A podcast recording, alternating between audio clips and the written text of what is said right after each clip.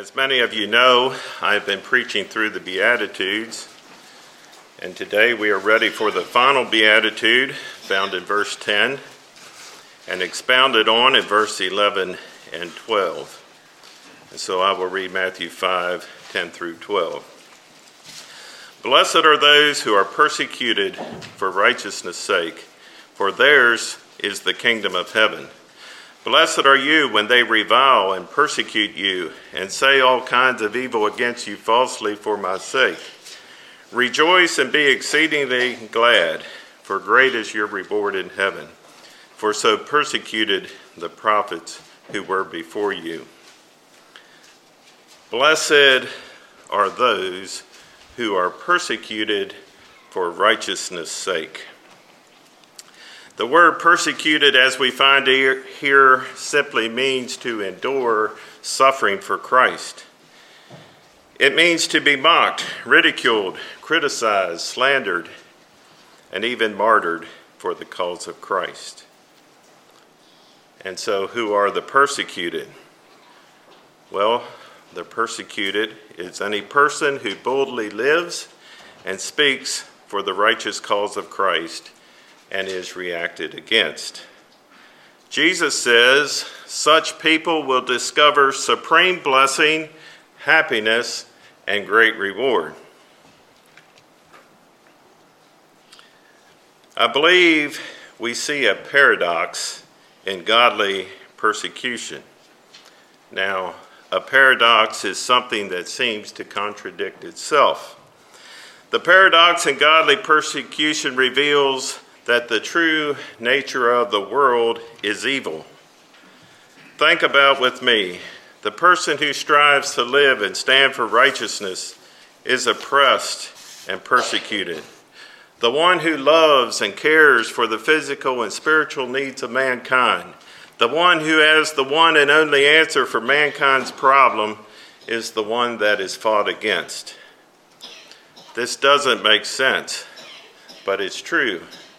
Persecution will come because we are doing good, we are living right. That's why persecution comes.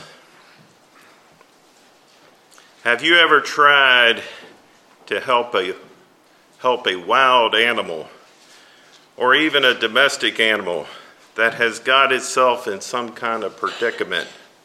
You know, maybe it's tangled or wedged or caught into some kind of a situation where it can't get itself loose.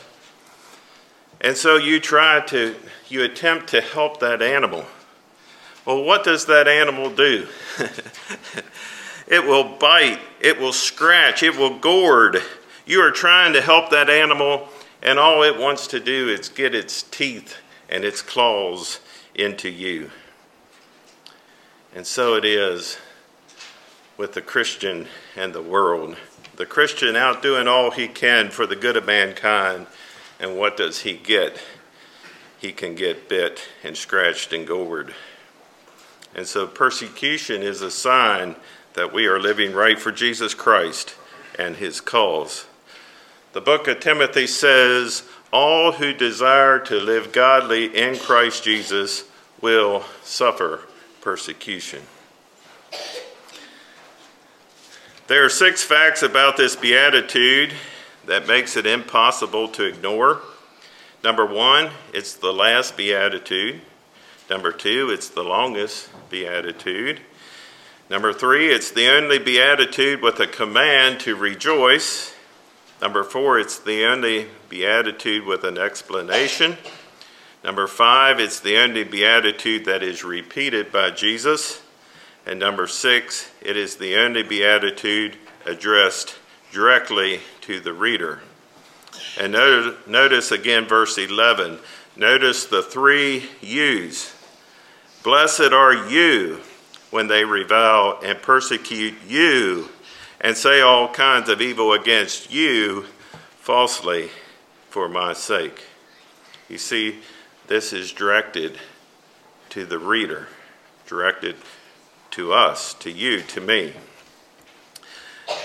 And so I want to think now about persecution in general and later we will consider the command to rejoice. And so let's think about persecution. I have three points for us to consider. And first of all, the word persecution or a form of it is repeated three times in this beatitude. Verse 10 Blessed are those who are persecuted for righteousness' sake. Verse 11 Blessed are you when they revile and persecute you.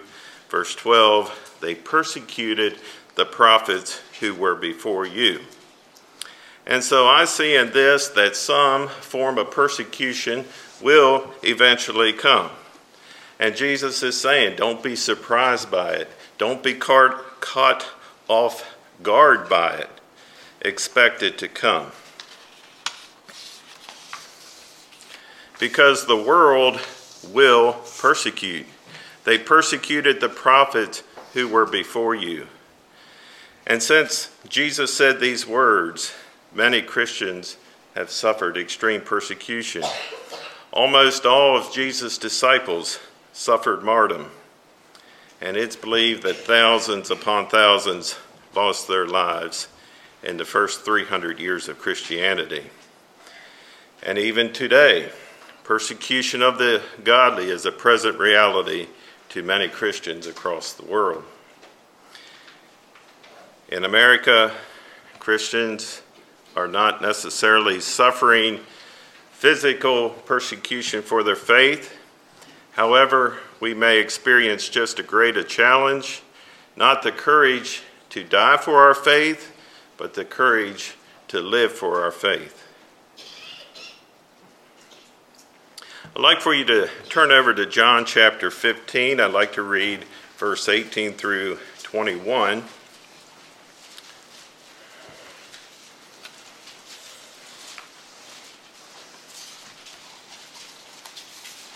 As we think about persecution will come, again, we have the words of Jesus. And if you notice in these four verses, again, the word you is used 10 times in these four verses. And so think about that as I read. If the world hates you, you know that it hated me before it hated you. If you were of the world, the world would love its own. Yet because you are not of the world, but I chose you out of the world, therefore the world hates you. Remember the word that I said to you A servant is not greater than his master. If they persecuted me, they will also persecute you. If they kept my word, they will also keep yours also. But all these things they will do to you for my name's sake because they do not know him who sent me. And so, according to Jesus' words, the reality is persecution will come.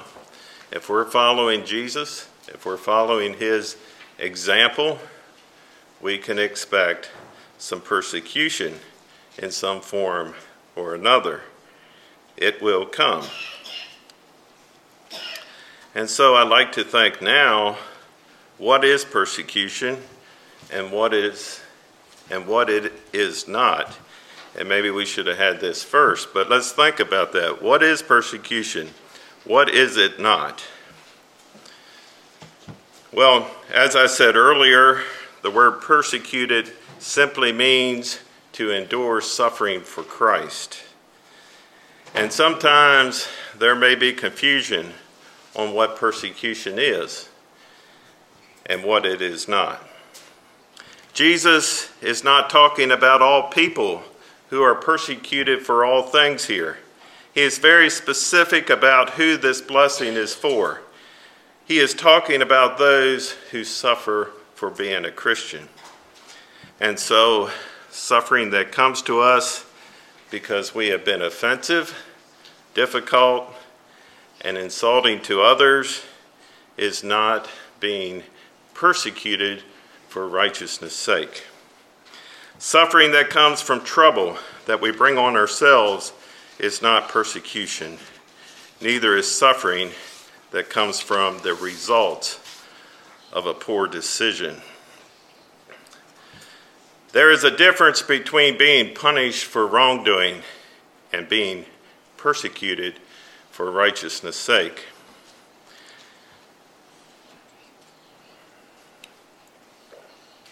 When Father takes young Melvin to the woodshed and gives him a whooping for being disobedient, now young Melvin may think he's getting persecuted but he's not. Young Melvin is getting punished for wrongdoing. And so, let's not be, when we say we are being persecuted, let's think about what we're saying. Uh, 1 Peter 4, verse 15 says, and listen to these words, but let none of you suffer as a murderer a thief, an evildoer, or as a busybody in other people's matters. Now, the first three sufferings as a murderer, a thief, and an evildoer, we would think is way out there. and hopefully it is. But suffering that comes from being a busybody in other people's matters may strike closer home. A busybody is a meddling or prying person.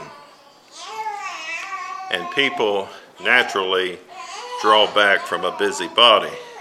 And so, according to the scripture, if I find myself suffering due to meddling in other people's business, I'm not suffering persecution. That's not how we are to suffer. And so the answer for the busybody is to mind his own business and work with his own hands. And so, not everyone that claims to be persecuted is actually undergoing persecution. Some are simply suffering the consequences of their own foolishness. I believe the key to understanding what persecution really is is found in the word righteousness. Jesus says in Matthew 6, verse 33, but seek first the kingdom of God and his righteousness. What does his righteousness look like? I thought of three things, and you will probably think of more. But his righteousness will always be in agreement with the Word of God. His righteousness will always be in agreement with God and his attributes. His righteousness will walk in the light as he is in the light and will have fellowship one with another. And so the blessing in this beatitude is pronounced on those who are persecuted for righteousness' sake. If you notice there in verse 11, it reveals the various ways in which persecution may come against the Christian. And first, we have verbal insults. Blessed are those when they revile and persecute you. And the word revile literally means to cast in one's teeth and has the idea of criticizing severely with the aim of discrediting. And then, second, we have false accusations and say all kinds of evil against you falsely for my sake. Harsh, abusive words, usually said behind our backs. And I believe one crucial word that we must notice here is the word falsely. The word falsely is crucial because it defines the difference between being persecuted for righteousness' sake and suffering because of the trouble that we brought on ourselves. And so, hopefully, that explains what persecution is and what it is not. And then let's think of the promised blessing to the persecuted. Verse 10 Blessed are those who are persecuted for righteousness' sake, for theirs is the kingdom of heaven. Notice Jesus not, does not say theirs will be the kingdom of God, but rather says there is, theirs is the kingdom of God. You see, there is a promise for the present. As one suffers for Christ, the kingdom of God is poured out upon them. It is theirs. There's a verse over in 1 Peter 4 14 that says, If you are reproached for the name of Christ, blessed are you, for the Spirit of glory and of God rest upon you. On their part, he is blasphemed, but on your part, he is glorified. And how do we best explain the Spirit of glory resting on the suffering one?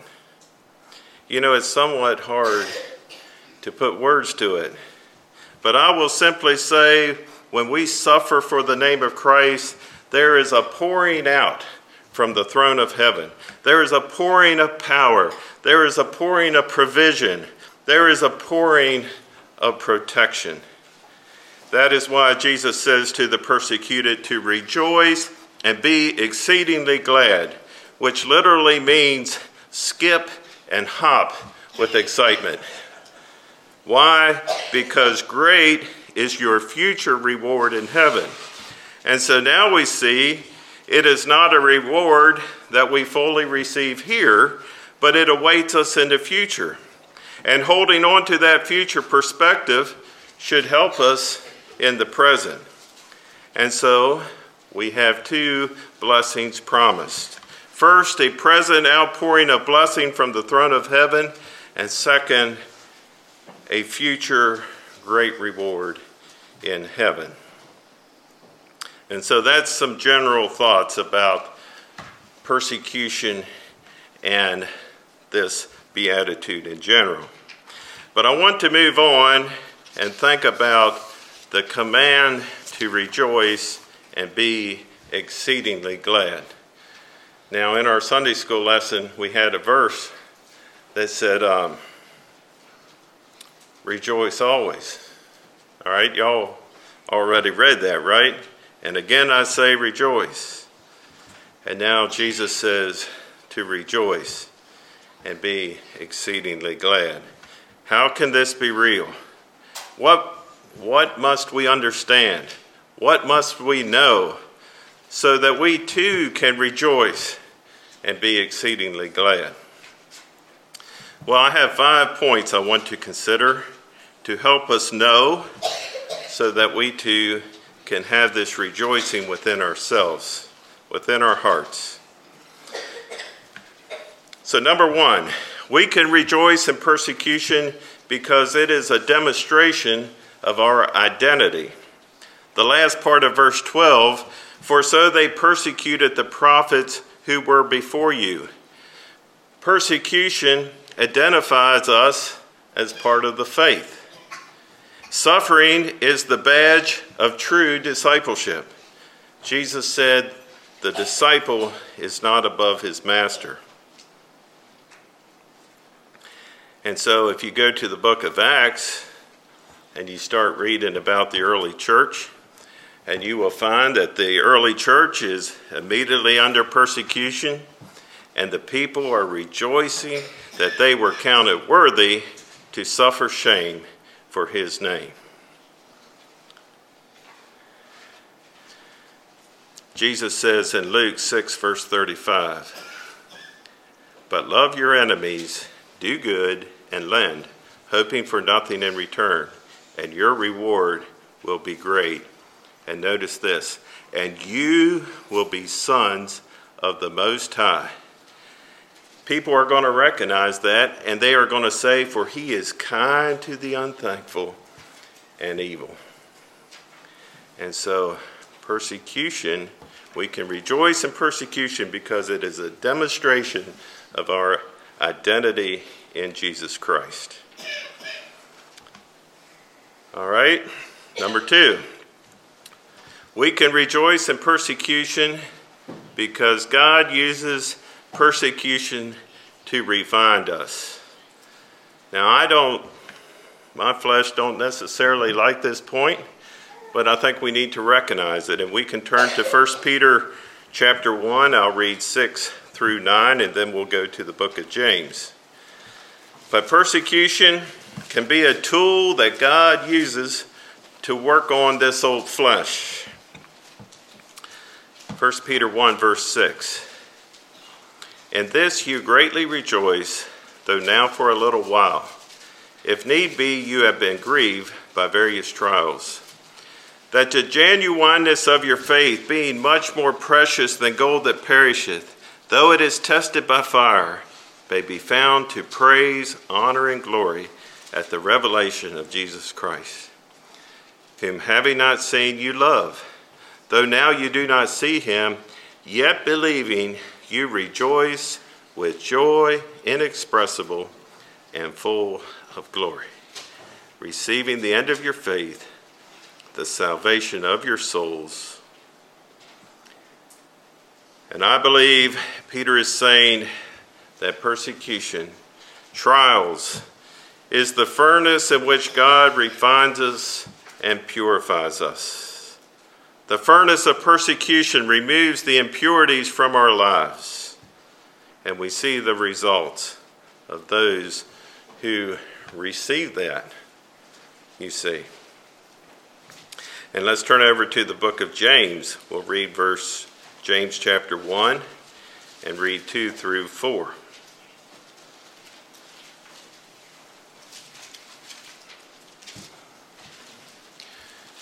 James chapter 1, verse 2. My brethren, count it all joy when you fall into various trials, knowing that the testing of your faith produces, produces patience. But let patience have its perfect work, that you may be perfect and complete, lacking nothing. And so we can rejoice in persecution because we know it is a refining tool of God, that you may be perfect and complete, lacking nothing. Well, the third point I have is we can rejoice in persecution because it will show to the world the difference Christ can make in our lives. Think about it. If everything is going my way, and I'm rejoicing and happy, what makes me different from the non Christians around me? I mean, we all can rejoice when everything is going our way, right? I know I can. Comes so easy.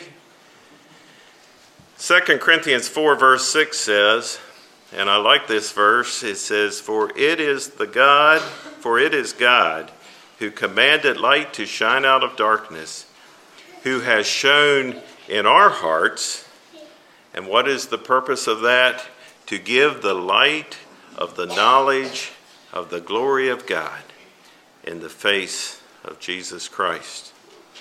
And so our rejoicing in persecution is giving that light. It's a way of giving that light of the knowledge of the glory of God in the face of Jesus Christ. And so, persecution, we can rejoice in it because it gives us an opportunity to shine for Jesus. It gives us an opportunity to show the difference that Christ makes in our lives.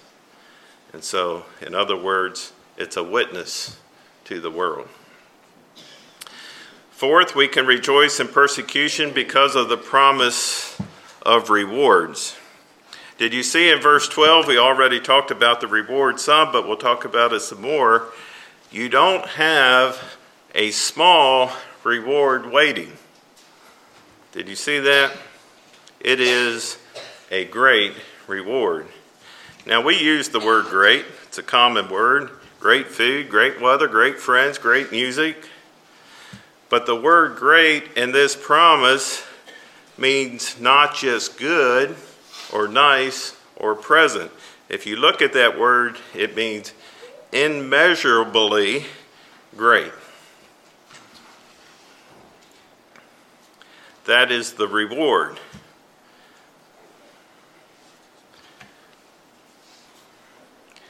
It's interesting how many of the Bible saints look forward to this great reward. And they wrote about it with great anticipation Paul writes in Romans 8 18, For I consider that the sufferings of this present time are not worthy to be compared with the glory which shall be revealed in us. He was looking forward to something, was he not? Listen to James.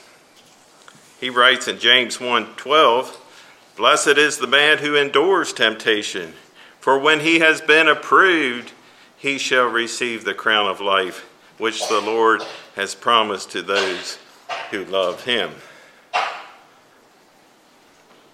Now, I don't understand Moses.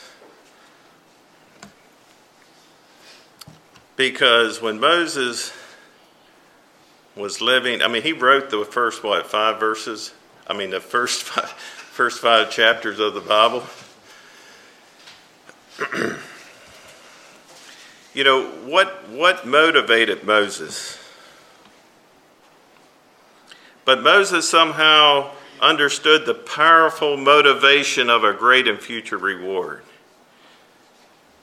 We read in Hebrews 11 25 and 26 that Moses chose rather to suffer affliction with the people of God than to enjoy the passing pleasures of sin. Esteeming the reproach of Christ greater riches than the treasure in Egypt, for he looked to the reward. And that, that just blows me away. I, I mean, I don't hardly know how to put words to it, but but how was he operating? How what was he thinking? What was he basing that on? Certainly, he must have lived close to God to, to feel that. I mean, we go to the Word, and you know we find our confidence in the Word, the written Word. But what did Moses use? How did he become so convinced that he was willing, willing to lay aside rich living to suffer with the people of God. Real challenge for me today. And so we can rejoice when we suffer as a Christian because the promise the promised reward is great. Well, fifth, we can rejoice in persecution because Jesus is near when we are suffering. 1 Peter 5 6 and 7 says, Therefore, humble yourselves under the mighty hand of God, that he may exalt you in due time, casting all your care upon him, for he cares for you. I don't know how it is for you, but it's easy for me to believe that God cares for others. I mean, He's God, He, he cares for others. But do you believe this morning that He cares for you? That He cares about your situation? He cares about what you're going through at this very time. In the book of Exodus, when God's people were in bondage and suffering under the hand of Pharaoh, the Bible tells us that God was mindful of them and he cared for them. And listen to these words from Exodus 2 23 through 25. Now it happened in the process of time that the king of Egypt died. Then the children of Israel groaned because of the bondage, and they cried out, and their cry came up to God because of the bondage. So God heard their groaning and God remembered his covenant with Abraham, with Isaac, and with Jacob. And God looked upon the children of Israel, and God acknowledged them. Do you believe today that God cares for you? The truth is, He does. He cares for others, but He cares for you. God is always present when his people are hurting and suffering because he cares. You remember the story of Shadrach, Meshach, and Abednego.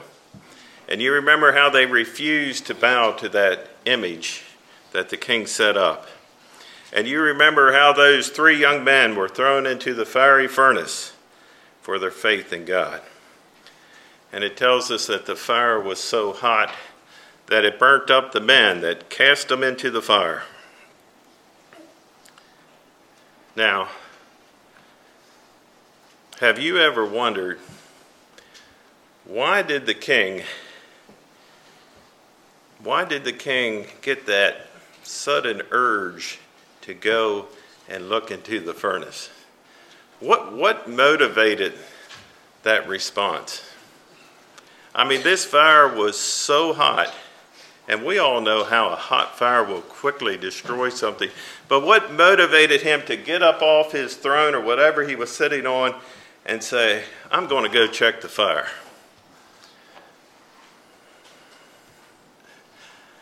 Well, I don't have the answer, but I know he did. And when he looked into the flames, he said to his counselors, the men that was with him, he said, Did we not cast three men bound into the midst of the fire? And they said, Yeah, that's, that's what we did. True, O king, the Bible says. And he says, Look, look with me. I see four men loose walking in the midst of the fire, and they're not even hurt. And the form of the fourth is like the Son of God. And so we can rejoice in persecution because Jesus is near when we are suffering. I believe the angel that stood in the middle of the fire there with the three Hebrew boys was none other than Jesus Christ of today.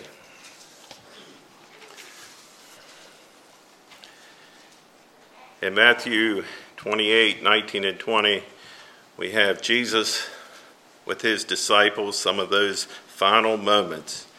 And he says to them, Go therefore and make disciples of all the nations, baptizing them in the name of the Father and of the Son and of the Holy Spirit, teaching them to observe all things that I have commanded you. And listen to these words. And lo, I am with you always, even to the end of the age. And so there was the promise. Did that mean everything went their way? No, like I said earlier, many of them were martyred for their faith. But was Jesus with them through every step of the way? The answer is yes. He promised that.